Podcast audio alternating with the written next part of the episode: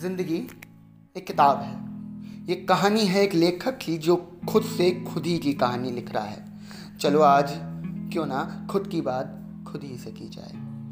मैं अनमोल शांत, जिसका वजूद है या नहीं ये सवाल आज भी मेरे जहन में ज़िंदा है। कौन हूँ मैं?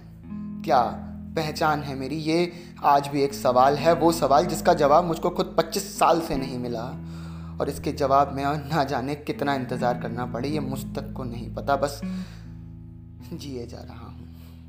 मेरी ज़िंदगी के बीते उन 25 सालों को जब ही याद करता हूँ तो सोचता हूँ कि क्या हासिल हुआ।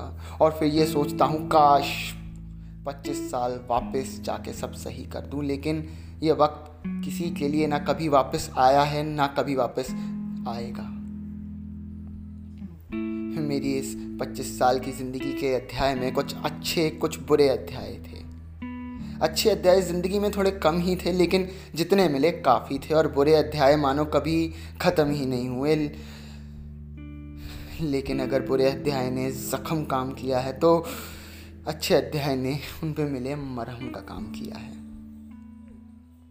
और जब आज मैं इस 25 साल की ज़िंदगी को आगे जीने की सोचता हूँ और अपने सामने आने वाले कल की कल्पना करता हूँ तो थोड़ा सा सहम जाता हूँ।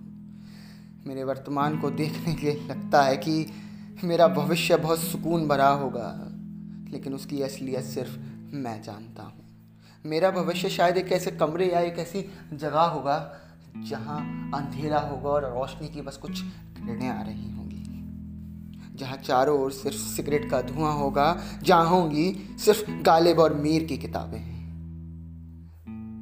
वहाँ जिसको मैं अपना कहूँ, शायद कोई नहीं होगा सिवाय मेरी उन चंद लाइनों, उन गज़लों के, जो मैंने खुद लिखी या कही थी। फिर एक ऐसा वक्त आएगा जब मुझको ये एहसास हो चुका होगा कि जिस बुलंदी पर पहुँचने के लिए मैंने अपनी ज़िंदगी के हर मोड़ पे बस त्याग ही किया है, वो बस व्यर्थ था।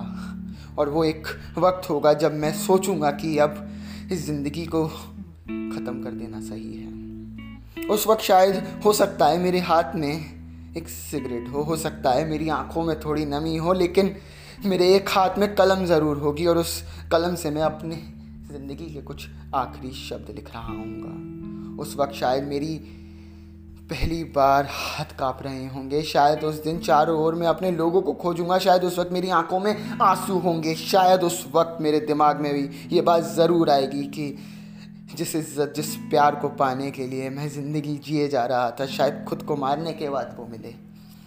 शायद जिन गज़लों को मैं ज़िंदा रहते दुनिया तक ना पहुँचा पाया, वो शायद मेरे मिल मरने के बाद उन तक पहुँचे। और उस वक्त मैं वो कलम रखूँगा और वो आखिरी बार इस दुनिया को जाते जाते कुछ शब्द कह जाऊँगा, मानो एक कलाकार ये मंच छोड़ के जा रहा हो।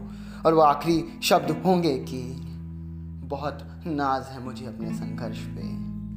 ये मैं दुनिया को बतलाता हूँ। जब तुम चैन से सोते हो, शब्दों संग रात बिताता हूँ। तुम्हें लगता है आसान है लिखना तो मीर और गालिब से मिलवाता हूँ। और फिर भी लगता है आसान है लिखना तो मेरा मंच खाली है। उस मंच पे तुम्हें बुलाता हूँ, उस मंच पे तुम्हें बुलाता हूँ।